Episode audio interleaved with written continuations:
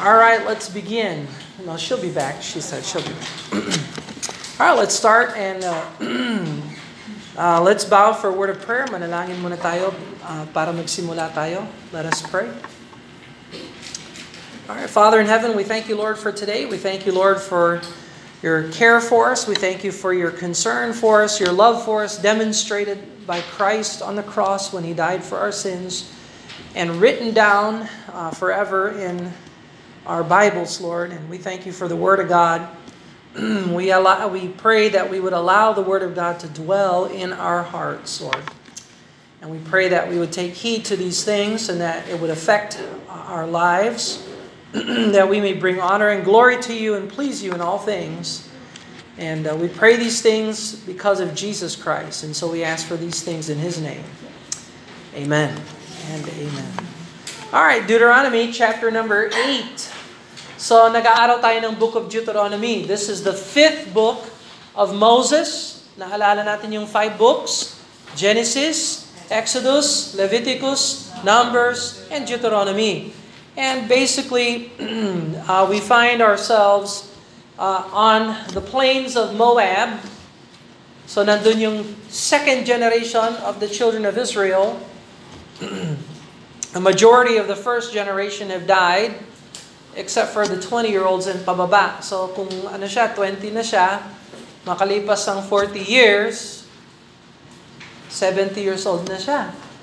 So, 70 years old, hindi pa nakuha ang lupa, pero bibigay ng Diyos yung lupa sa kanila. And so that generation is swiftly passing. And now, Moses is reviewing everything And he starts in Genesis. He explains the beginning of all things. Tapos pagdating sa Genesis 12, yung kasaysayan ng buong mundo ay linagay niya sa kasaysayan ng isang family, the family of Abraham. Tapos in-expand niya yung family of Abraham, Isaac, Jacob, Joseph. Tapos pangaalipin ng Egypt sa Israel, that would be Exodus. Tapos nung nilabas ng Diyos sa pangaalipin ng Egypt, yan ang uh, simula ng pagbigay ng Diyos ng batas. That would be Leviticus, Exodus, Leviticus. Batas patungkol sa pagsamba sa Diyos, sa mga pari, and offerings and feasts. That would be Leviticus. Tapos, yung kasaysayan nila na mag-travel mula sa Mount Sinai or Horeb, papunta sa Canaan, pero sila ay nagrebel sa Panginoon dahil hindi nila sinakop yung Canaan na dapat nilang sakupin. Natakot sila sa mga higante at naniwala sila sa evil report. So, pag-aalaga, sinumpa sila ng Diyos dahil sa kawalan ng paniniwala nila sa Diyos. Sinumpa sila ng Diyos na sila'y pag-alagala for 40 years. At lahat yung kasaysayan na yan nasa book of Numbers na pinag-aralan natin. We saw the book of Numbers before. And now, we're in the plain of Moab, getting ready to take over Canaan, finally after 40 years, na sila ay nag-repent at sila ay binigyan ng tagumpay ng Diyos na sasakop na sila sa Canaan. And Moses is now giving them the reason and the purpose kung ano ang gusto ng Diyos sa kanila para pagsakop nila sa Canaan ay maging magtag- matagumpay sila na mamamahala ng Israel, ng lupang Israel. And so we are now in Genesis chapter 8. So, natuklasan natin na yung book of Deuteronomy ay nakabahagi sa tatlong bahagi yan. So may introduction, merong word of the Lord, yung pinakamahabang section, tapos merong conclusion, itong book of Deuteronomy. Isa itong malaking sermon ni Moses. You could say this is a, a Mosaic sermon. And he's just preaching to them and declaring to them the Word of God. Na kung sila ay mag-observe ng salita ng Diyos at itatago nila ang salita ng Diyos sa kanilang puso, at isasabuhay nila yung salita ng Diyos na narinig nila, sila ay gagantimpilaan ng Diyos ng blessings. Ngunit kung tatalikuran nila ang salita ng Diyos at kakalimutan nila ang Diyos, ay madadat na nila yung sumpa ng Diyos. God will curse them for not hiding His word in their heart, for not observing or keeping His words, and for forgetting the Lord, not remembering Him. And this is what Deuteronomy is all about. So, makikita natin ito sa book of Deuteronomy talaga na dapat yung word of God tinatago sa heart tapos, isinasabuhay, nilalagay sa ulo, at naapektuhan ng kamay at paa. Hindi lang heart, head, hands, and feet. and so the Word of God should have influenced them. And this is what, what the whole book of Deuteronomy is about. Moses preparing the second generation to take over Canaan and uh, warning them. If you obey the Word, and you hide it in your heart and you do the Word of God, God will bless. If you neglect the Word and it's not in the heart and you forget the Lord, you will be cursed. And so God gave a multiple choice. And is that really a multiple choice? What's the choice? Life or death? Blessings or cursings, all right? That's really not a choice. So let's look at Deuteronomy chapter 8. Ngayon, uh, ire-review ni Moses yung mga kapalpakan ng Israel bilang parte ng kanyang warning. So Moses has to review some of the failures of Israel as part of his warning. So Israel, you have a record. So what's your past record? Let's look at your record. Let's look at your report card. Let's see. Uh, you failed at Mount Sinai to keep the Ten Commandments as you were worshiping the calf.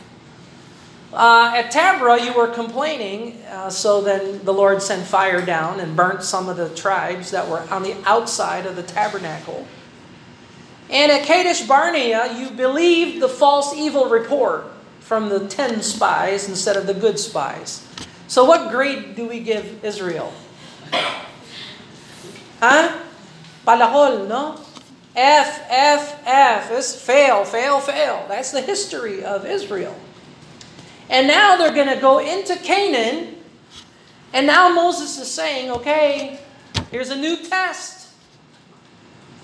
How do you think Israel will do? Hmm? Fail pa. Okay? So, now we know that. Pero yung testimony ng Israel, testimony rin natin as Christians. We're the same way. We are the exact same way. The Lord tells us what to do. He has given us His word, but do we obey His word? Do we observe? Do we keep it? Well, maybe sometimes yes, sometimes no. And we learn that partial obedience is disobedience. So, but Every time Israel fails, the Lord is faithful. And He comes around and He helps them. Every single time, in every day, every generation. So the Lord is faithful and just to forgive us our sins if we confess our sins against Him. So maasahan natin ang tulong ng Panginoon. Gaya ng Israel, naasahan nila ang tulong ng Diyos, bagamat sila ay failure, tumulong pa rin ang Diyos sa kanila, ganon din tayo bilang Kristiyano. Lahat tayo, meron tayong mga experiences na mararanasan sa buhay, pero ang blessing natin, kung kilala natin si Jesus Christ bilang tagapagligtas, hindi siya magfe-fail sa atin ever. And God will always come around to help and strengthen us and bring us along. Amen? All right, so let's look at Deuteronomy chapter 8. Deuteronomy chapter 8, verse 1. So lessons from history, lessons from history. Deuteronomy 8 1. All the commandments which I command thee this day shall ye observe to do. That's a key word, observe. Observe. Parte ng salitang observe ay proprotektahan mo yung salita ng Diyos at gagampanan mo yun. That's, yun ang ingredients ng observe. So when the Bible says observe, It means for you to protect and keep His word, and it means for you to obey His word and do His word. All right, so there's The word observe encompasses those two ideas, and we don't just observe something by watching. We observe something by keeping it and doing it. Okay? So we must observe the commandments of the Lord which I command thee this day. That ye may live and multiply and go in and possess the land which the Lord sware unto your fathers. Verse 2. And thou shalt remember. That's important Remember. So I guess, you know, uh, one of the reasons why New Year is so important is big and Thanksgiving and Christmas is we remember the things that God has done. Di ba? And so, pwede bang makalimutan natin ang mga gawa ng Diyos? Pwede ba nating makalimutan? Yes.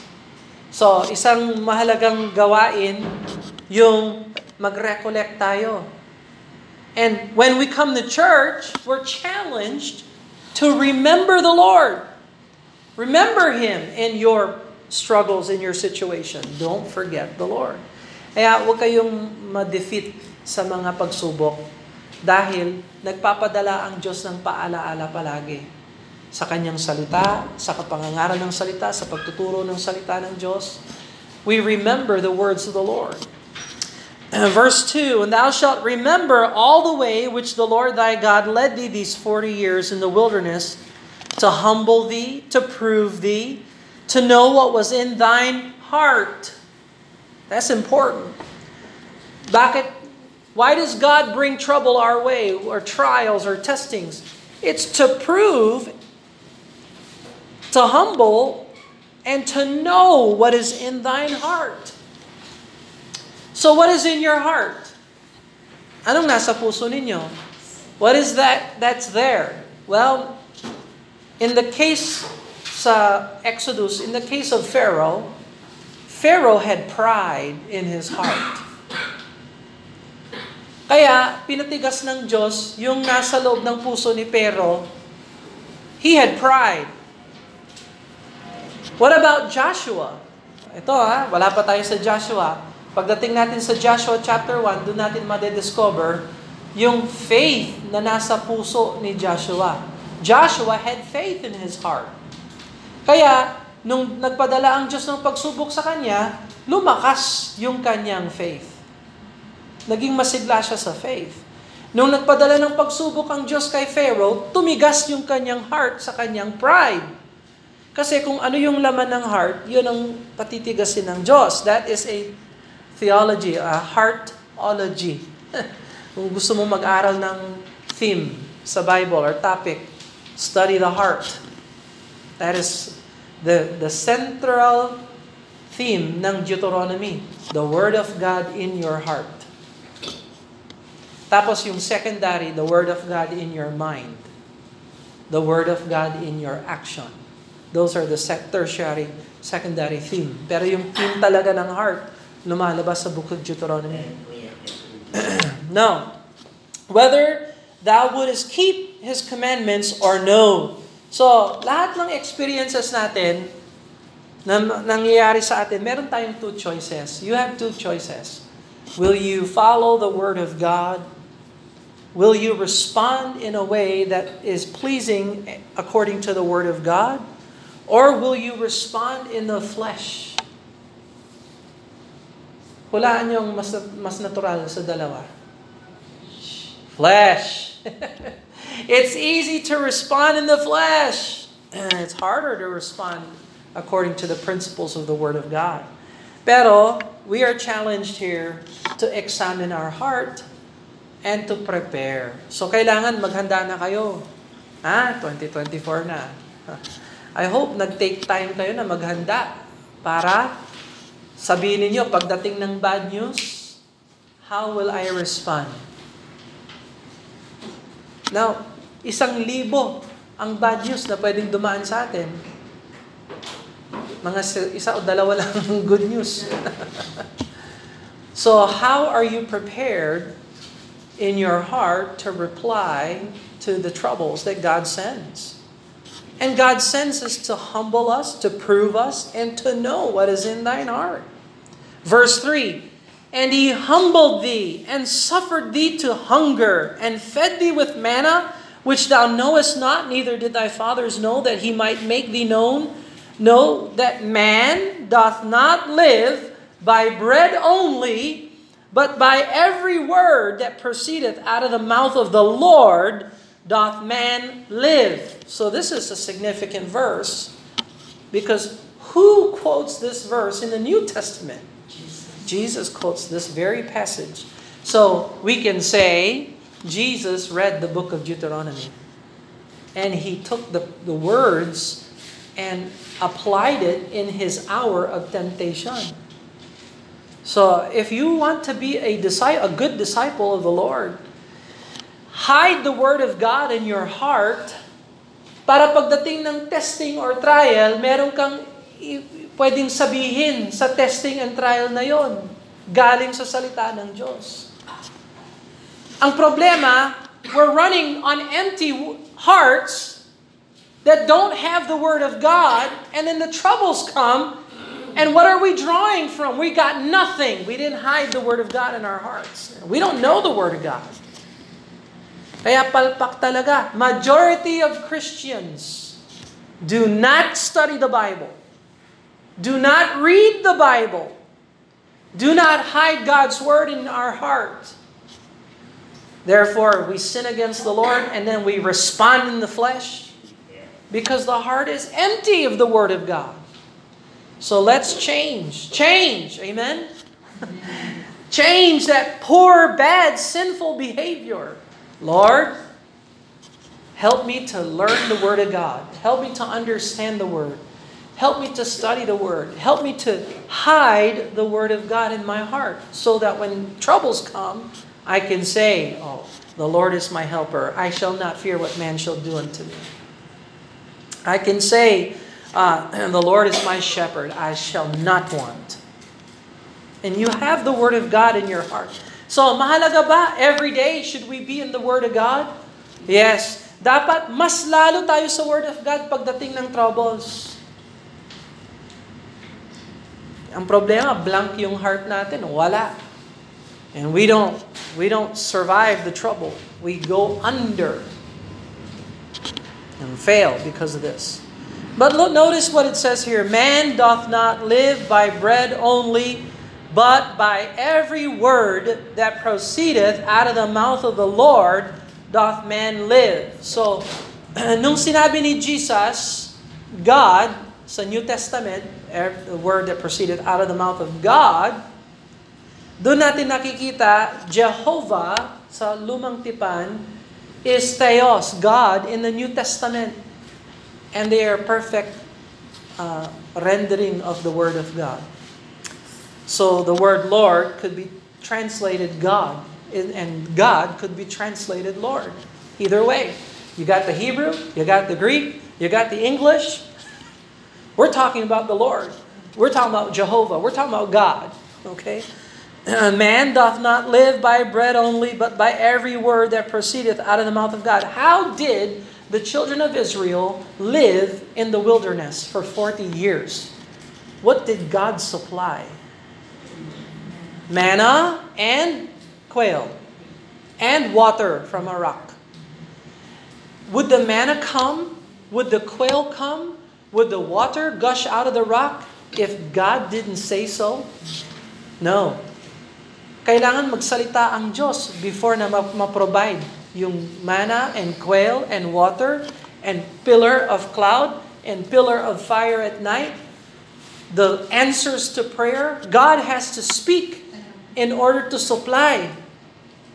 So man doesn't live by bread alone. We live by every word that proceedeth out of the mouth of the Lord. Doth man live. So is it different today? Do you think that we can survive without the word of the Lord? Huh? Imagine living life without the Bible. Katakot-takot. Si Brother Bill, marami namang tao hindi nagbabasa ng Bible pero parang okay sila. Okay sila kasi mangmang sila sa kondisyon ng kaluluwa nila. Hindi nila alam ang hatol ng Diyos sa dulong wakas. So the reason why the Word of God is so important is we live by the Word. And this is one of the reasons why we know that the Bible is God's Word today. Because the Lord has inspired and preserved His Word even from Moses' time till today. So is this the inspired, perfect Word of God? Absolutely, yes. How do we know it? Because this is a English translation of the Hebrew that God inspired and preserved. So do we have the Word of God today? Or maybe it's lost somewhere in the sands of Egypt. Kasi nag, do you know that there are 5,000, about 5,800 Greek manuscripts attesting to the New Testament? E paano kung nakahanap pa sila ng mas marami pang kasulatan sa hinaharap natin? This is only 2024. What if they find more manuscripts in the sands of Egypt in the future? As I have no doubt they'll probably find more. Would we change the Word of God based upon what they find? We can't. Why? Because what has been established and written and believed cannot be changed. Even in the light of a discovery of new discoveries. So, anyway, in the future, I will teach on the King James Bible and the Hebrew Masoretic text and the Greek Textus Receptus. Anong galing yung mga yan? At kung bakit humahawak tayo sa King James. At sa Tagalog, mayroong magandang salin pero hindi 100% mahusay. It still needs to be perfected and revised and in, and purified. Pero sana dumating ang time na magkaroon yung Tagalog ng Tagalog na salin na purified, perfected, matured. But anyway, until then, we have the King James at least. Or we could learn Hebrew and Greek, amen? Which we tried. We tried. Uh, we might review it again sometime in the future. All right, verse number four. Verse number four. Thy raiment wax not old upon thee. This is a miracle of God na yung mga damit nila, lumang-luma, hindi pa nasisira. God preserved them 40 years. Preserved them. Their clothes. Neither did thy foot swell for these 40 years. Neither shall also consider in thine heart that as a man chasteneth his son, so the Lord thy God chasteneth thee. Hindi sila pinabayaan. Kung kailangan paluin sila, pinalo sila. Therefore thou shalt keep the commandments of the Lord thy God, to walk in his ways and to fear him. For the Lord thy God bringeth thee into a good land. So may layunin ng Diyos, dalhin ko kayo sa good land. And a land of brooks of water, of fountains of depths, of spring out of the valleys and hills. A land of wheat and barley and vines and fig trees, pomegranates, a land of oil, olive, and honey. Verse 9 A land wherein thou shalt eat bread without scarceness, scarceness. Thou shalt not lack anything in it. A land which the stones are iron, whose hills thou mayest dig brass. Wow, may mga ginto na nandun sa, nakaukit sa mga mga bundok nila or mga tanso o yung mga silver and precious metals and even common metals like brass. When thou hast eaten, art full, thou shalt bless the Lord thy God for the good of the land which he hath given thee. Beware, lest thou forget not the Lord thy God. Beware. So warning, sa kasaganahan, maaaring makalimutan ng Diyos. Beware, lest thou forget the Lord thy God. So may temptation ang Israel nakalimutan ng Diyos.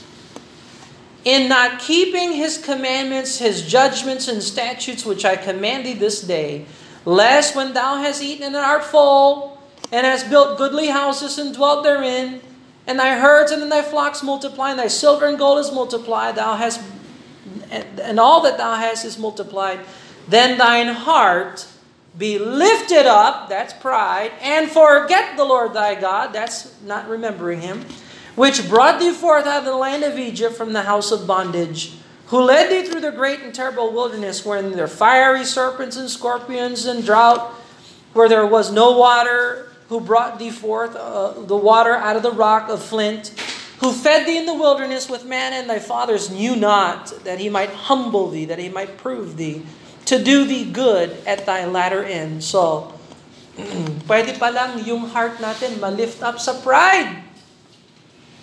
So, halimbawa, kristyano tayo. Nag- nagampanan natin ang layunin ng Diyos. Oh, nalampasan natin yung lesson 1, lesson 2, lesson 3. Pwede tayong magsabi sa, sa heart natin, Wow, magaling naman akong kristyano. Okay naman ako. Tingnan mo yung mga na-accomplish ko, tingnan mo yung mga nagawa ko. Hmm? That's possible. That can happen. Tapos, imbis na mag-depend tayo sa Panginoon, nagde-depend na tayo sa sarili nating lakas nakalimutan natin ang Diyos. And that, that, that can happen to us. So, here's a warning. A warning. Verse 17. And thou shalt say in thine heart, My power and the might of mine hand hath gotten me this wealth.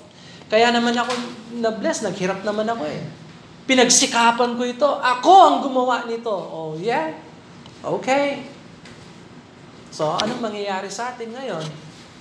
Oh, i-humble tayo ng Diyos. Oh, sa susunod, gagawa ulit tayo, pero walang results. What happened? Hmm. It could be that God is humbling us. Para mabalik tayo sa, ayo nga, nagde-depend lang pala tayo sa Panginoon. We rely upon Him. So, we must make sure, examine our heart. Heart. Napansin ba ninyo, heart? Puros heart yung Deuteronomy? Yeah? I wonder, maybe you can Google this, you know, I don't know. How many times the word heart is found in the book of Deuteronomy? Huh? I have a software for that. Tingnan natin. Okay, heart. Hmm. Galing ng technology ngayon. 21 times sa book of Deuteronomy yung word heart. 5 times sa Genesis, 20 sa Exodus, 3 sa Numbers, 21 sa Deuteronomy. Thank you, Google. Google. Guni-guni. anyway. Uh, verse 18. But thou shalt remember the Lord thy God. So again, uh, uh, it's important. And I will say this again. Kaya mahalaga ang church kasi pinapaalala sa atin sa preaching ng salita ng Diyos yung mga alam na natin. Rene-review lang yan. Pero kailangan bang i-review? Let me, let me show you an observation. Ha? Pansinin ninyo ito. Moses was reviewing the history of Genesis hanggang Deuteronomy to the second generation Israel. Yung church natin, hindi lang sa atin merong mga second generation na lumalaki sa church natin. That would be Thea, Jacobed, uh, Tabitha, that would be, yes, kasama dyan si uh, young lady. I forgot your name. Pero nandyan. Yes, Belmar, yes. And there's uh, lahat ng mga young people, yung mga nandito sa kabila, ha? kailangan nilang marinig yung mga alam na natin. Yung mga natutunan natin sa salita ng Diyos, they need to hear it. Why? So that maybe the Holy Spirit of God could take the word and drive it in their hearts. And then they will grow up to become strong Christians. Hindi yung kapalpakan natin ang napulot nila kundi yung mga tagumpay na binigay sa atin ng Diyos ang mapulot nila. Para pagdating ng time na sila ang mag-church, wala na tayo, mas masigasig ang church nila kesa sa church natin. Pero kung hindi tayo magtuturo ng salita ng Diyos at magre-review, kung akala natin na master na natin ang Genesis, na master na natin ng uh, Exodus, kung sa palagay natin, hindi na tayo magpe-preach sa Genesis and teach, Do you think that would be healthy for the second generation? Hmm? Do you think it's healthy for the first generation? No. We have a responsibility to have church so that we can hear the preaching and teaching of the Word of God that we need for us and for the second generation. Lest we forget. Lest we forget. Kaya huwag kayong mainip. Pag nakarinig kayo ng gospel preaching, ay nako, gospel na naman. Narinig ko na ito, alam ko na yan. No. Every time you hear a gospel message, I want you to know something. God is trying to work at someone's heart And you should be thankful to God that you can hear the good news again and be reminded, oh yeah, Jesus died for me. That's why I know I'm saved. And what thankfulness should flow from our hearts. It's so easy to say, Jesus died for me. Napaka-easy sabihin. Pero you put yourself on the foot of the cross and you see Mary weeping for her son. And you see the Son of God being forsaken by God. It's not the this, this is the hardest thing in human history. but lest we forget. So verse uh, uh, verse 18. But thou shalt remember the Lord thy God, for it is he that giveth thee power to get wealth, for he that he may establish his covenant which he sware unto thy fathers, as it is this day, and it shall be, if thou shalt do all at, at all, forget the Lord thy God, walk after other gods and serve them and worship them. So tingnan mo yung affection ng tao. Ha? Pwede pala natin ibigay yung puso natin sa iba. Imbis na sa Panginoon. We could be serving and worshiping other things other than God. And I tell you, that is exactly where a whole lot of Christians are. Kaya yung nagagawa ng iba magsimba, yung, yung iba hindi magagawa. Alam mo ang problema? Hindi schedule. Puso ang problema. That is a heart problem. Everything is a heart problem. Everything. Hindi ko mabasa ang salita ng Diyos. May heart problem ka. Hindi ako makapag-pray ng kahit na 15 minutes lang, 10 minutes, nahihirapan ako mag-pray. You have a heart problem. Ay, hindi ako makapag-church. Yung schedule ko, no, no, no. You have a heart problem. So, you get your heart right with God, and things will change. Things will, do you believe that God will help you change? Yes. Eh, so kung walang change, di walang prayer, walang pagsusumikap, walang pag, walang surrender, you won't change until you surrender your heart to God. Unahin mo muna yung heart bago yung palda. Start with the heart before the skirt. You start with the heart before the ceremony, the rituals. Heart. so, verse 19 all right, verse 20, verse 20, as the nations which the Lord destroyeth before you your face, so shall ye perish. Tingnan mo, ang Diyos ang nagtatayo ng mga nations. Siya ang nagbabagsak ng mga nations. So imagine natin, ha? Ano yung nation na unang sumakop sa Israel? Assyria. Tapos sinakop sila ng Babylonia. Tapos sinakop ng Babylonia, ng Greece ang Babylonia. Tapos sinakop ng Roma ang Greece. Eh ngayon, ano yung mga nations ngayon na tanyag? Meron ba silang pagbagsak?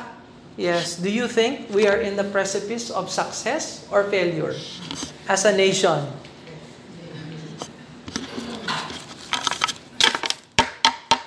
Tingnan mo lang yung price ng bigas. Sibuyas, parang ginto na eh. Yung ano, mga carrots, nako. Carrots lang ha. Magtanim kaya tayo, magtanim kaya tayo ng carrots. Tapos maging Carrot Baptist Church tayo. Mag-supply tayo ng mga carrots sa buong daigdig. Yung mga maging bilyonaryo tayo. I'm just saying. Do you believe that our nation is on the rise or is on the decline? I'm, I'm not being a doom and gloom guy, but who destroys nations and who establishes nations? God does that. That's the Lord. So bakit niya i-destroy ang nation? Pag yung nation nakalimot na sa Panginoon. So before your face shall ye perish because ye would not be obedient unto the voice of the Lord your God. So, if you want to be a successful disciple, you have to be an obedient disciple. So kung hindi ka obedient sa Panginoon, wag mong asahan na i-bless ka ng Panginoon. It'll never happen. Maybe you will have some victories by the grace of God, that's the mercy of God. But the blessing that God wants to give you, He cannot give you if you are disobedient to the Lord. It cannot happen. And it will not happen. Deuteronomy 9, Hear, O Israel, thou art to pass over Jordan. So, aka, itong gagawin ninyo. Lampasan ninyo yung Jordan River. Pasok kayo sa Canaan. This day, to go in and possess the nations greater and mightier than thyself. Tandaan mo, yung mga pagsubok mo, mas higit pa sa'yo.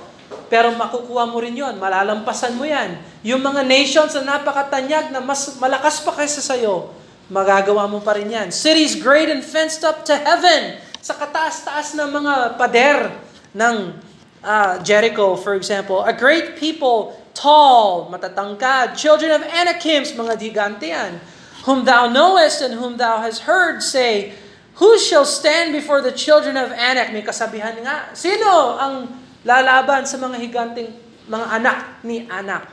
Galing ng Tagalog, no? Anak ni anak. Verse 3, Understand therefore this day that the Lord thy God is he which goeth over before thee. So God goes before thee. Amen. As a consuming fire he shall destroy them, and he shall bring them down before thy face, so thou shalt drive them out, and destroy them quickly as the Lord had said unto thee, Speak not thou in thine heart after the Lord thy God has cast them out from before thee, saying, For my righteousness the Lord hath brought me in to possess this land. Kaya pala ako binigyan ng land ng Panginoon kasi napakahusay ko. And God is God is opening our heart and showing us the contents of our heart. Alam ng Diyos yung laman ng tao, heart ng tao. But for the wickedness of these nations, the Lord doth drive them out from before thee. Kaya naman pala sila palpak, kasi they are wicked. Kaya sila sinumpa ng Diyos, they are wicked. Hindi dahil napakagaling natin, kundi dahil napakabulok nila. so that's the reality of it. So we don't lift up our hearts, we praise the Lord, thank Him for our victory. We don't think we're something. We're nothing. Verse 5, Not for thy righteous, but for the uprightness of thine heart. Dost thou go to possess their land, but for the wickedness of these nations doth thy God doth drive them out from before thee, that he may perform the word which the Lord sware unto thy fathers, Abraham, Isaac, and Jacob. So what word did God give Abraham?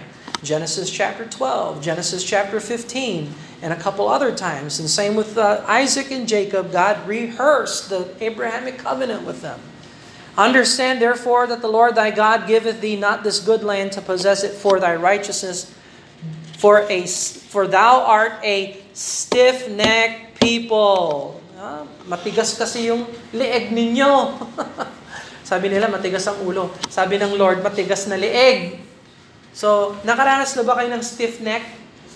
Hmm? Nakatulog ba kayo sa isang ano, maling posisyon? Tapos pag-gising ninyo, ang sakit. Alright? That's what God thinks of a rebellious people. Stiff neck? Nako, huwag tayong maging stiff neck. Pangit yon, stiff neck Baptist Church. Nako, pangit yung pangalan na yun, stiff neck. Pero baka totoo naman, di ba? Hmm. I don't know. Stiff neck? Foot out of joint? Hmm? Broken tooth? Verse 7 Remember and forget not how thou provokest the Lord thy God to wrath in the wilderness from the day that thou depart out of the land of Egypt until you come into this place. Ye have been rebellious against the Lord. So, i-review ni Moses yung mga failure nila. Paalala lang ha, naalala ba ninyo sa Horeb, verse 8? Also in Horeb you provoked the Lord to wrath, so that the Lord was angry with you to have destroyed you. When I was gone up into the mount to receive the tables of stone, even the tables of the covenant of the Lord made you with you. Then I abode in the mount 40 days, 40 nights, neither did I eat bread nor drink water. Nag-fasting talaga siya. Sinustain naman siya ng Panginoon. Eh. And the Lord delivered unto me two tables of stone written with the finger of God, and on them was written according to all the words which the Lord spake unto you in the mount of the midst of the fire in the days of the assembly.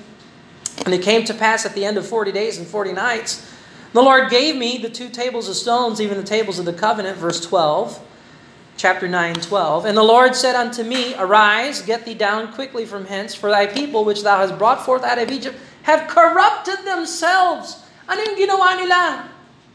Naalala niyo yung pagsamba ni Aaron, gumawa siya ng Diyos-Diyosan, golden calf? Si Apis, the bull god of Egypt. They corrupted themselves and they are quickly turned aside out of the way which I command them. And they have made them a molten image. Furthermore, the Lord spake unto me, saying, I have seen this people, and behold, it is a stiff necked people. Let me alone that I may destroy them, blot them their name from under heaven. Tanggalin ko yung pangalan sa book of life. And I will make thee a great nation. Ulitin ko na lang sa iyo, Moses. Kalimutan ko na yung Abrahamic covenant. Magkaroon na lang tayo ng Mosaic covenant. I will start again. Yun ang ginawa niya kay Noah. Naalala niyo, Adam, Noah. He wiped out Adam. He started with Noah. Oh, ano nangyari? Same pa rin. So I turned and came down from the mountain, mount burnt with fire, and the tables of covenant were in my two hands. And I looked, and behold, ye have sinned against the Lord your God, made you a molten calf. Ye turned aside quickly out of the way which the Lord hath commanded you. Verse 17. And I took the two tables and cast them out of my two hands and break them before your eyes. And I fell down before the Lord as at the first forty days and forty nights, and I neither did eat nor drink water, because all of you of all your sins which ye have sinned in doing wickedly in the sight of the Lord to provoke him to anger. For I was afraid of the anger and hot displeasure wherewith the Lord was wrought against you to destroy you. But the Lord hearkened to me. At that time also, so nag-intervene si Moses, Lord, alam ko gusto mo na silang tanggalin, alisin, patayin. Wag mo na, Lord. So there were times na si Lord, mainit yung ulo niya sa Israel. Sabi ni, ni Moses, wag mo na, Lord. Tapos there were times na si Moses naman, mainit yung ulo niya, pero yung Lord naman, no, Moses, wag muna. so they they held themselves back. Verse 19, uh, no, verse 20, and the Lord was very angry with Aaron to have destroyed him, and I, I prayed for Aaron also the same time. So larawan si Moses. Type of Christ siya. Ganun talaga. No? Matagal na sana tayong sinumpa ng Diyos, pinatay, dinala sa dagat-dagatang apoy. Pero si Jesus Christ ang tumatay yung saserdote natin.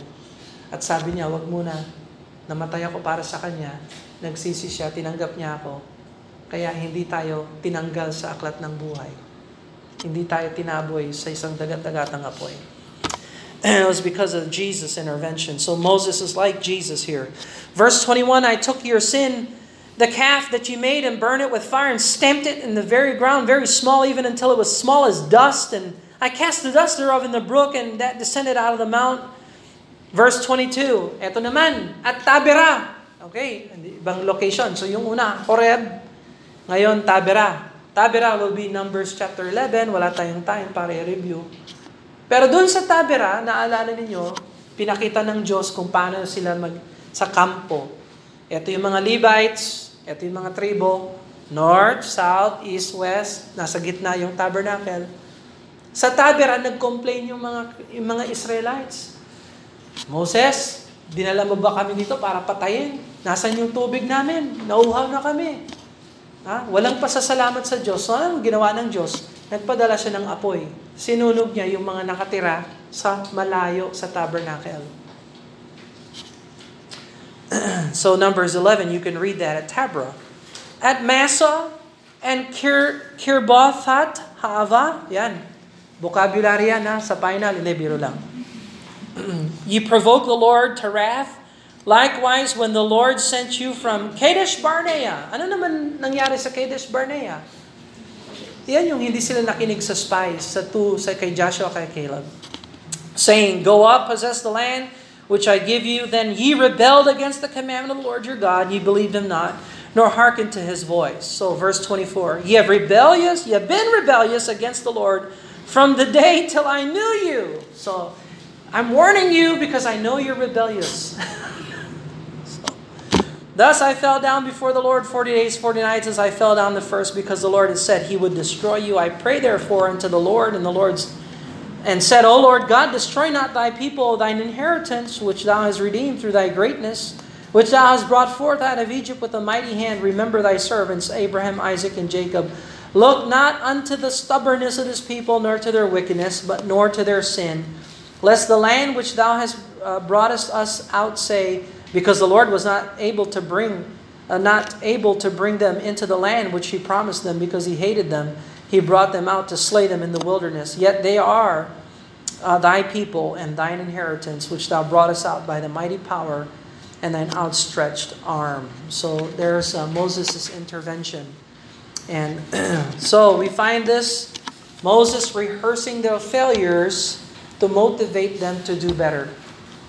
And so we find all this as Christian. So bilang Kristiyano, asahan natin yung 2024 ay may mga parating na mga pagsubok na katakot-takot at mas malakas pa kesa sa atin at mas mas higante pa kesa sa atin. Pero wag natin kalimutan, the Lord is with us. And His Word is with us. And ang responsibility natin, ano? Be obedient. Observe, keep, and obey the Word of the Lord. Saan? In your heart. In your heart. Let's pray.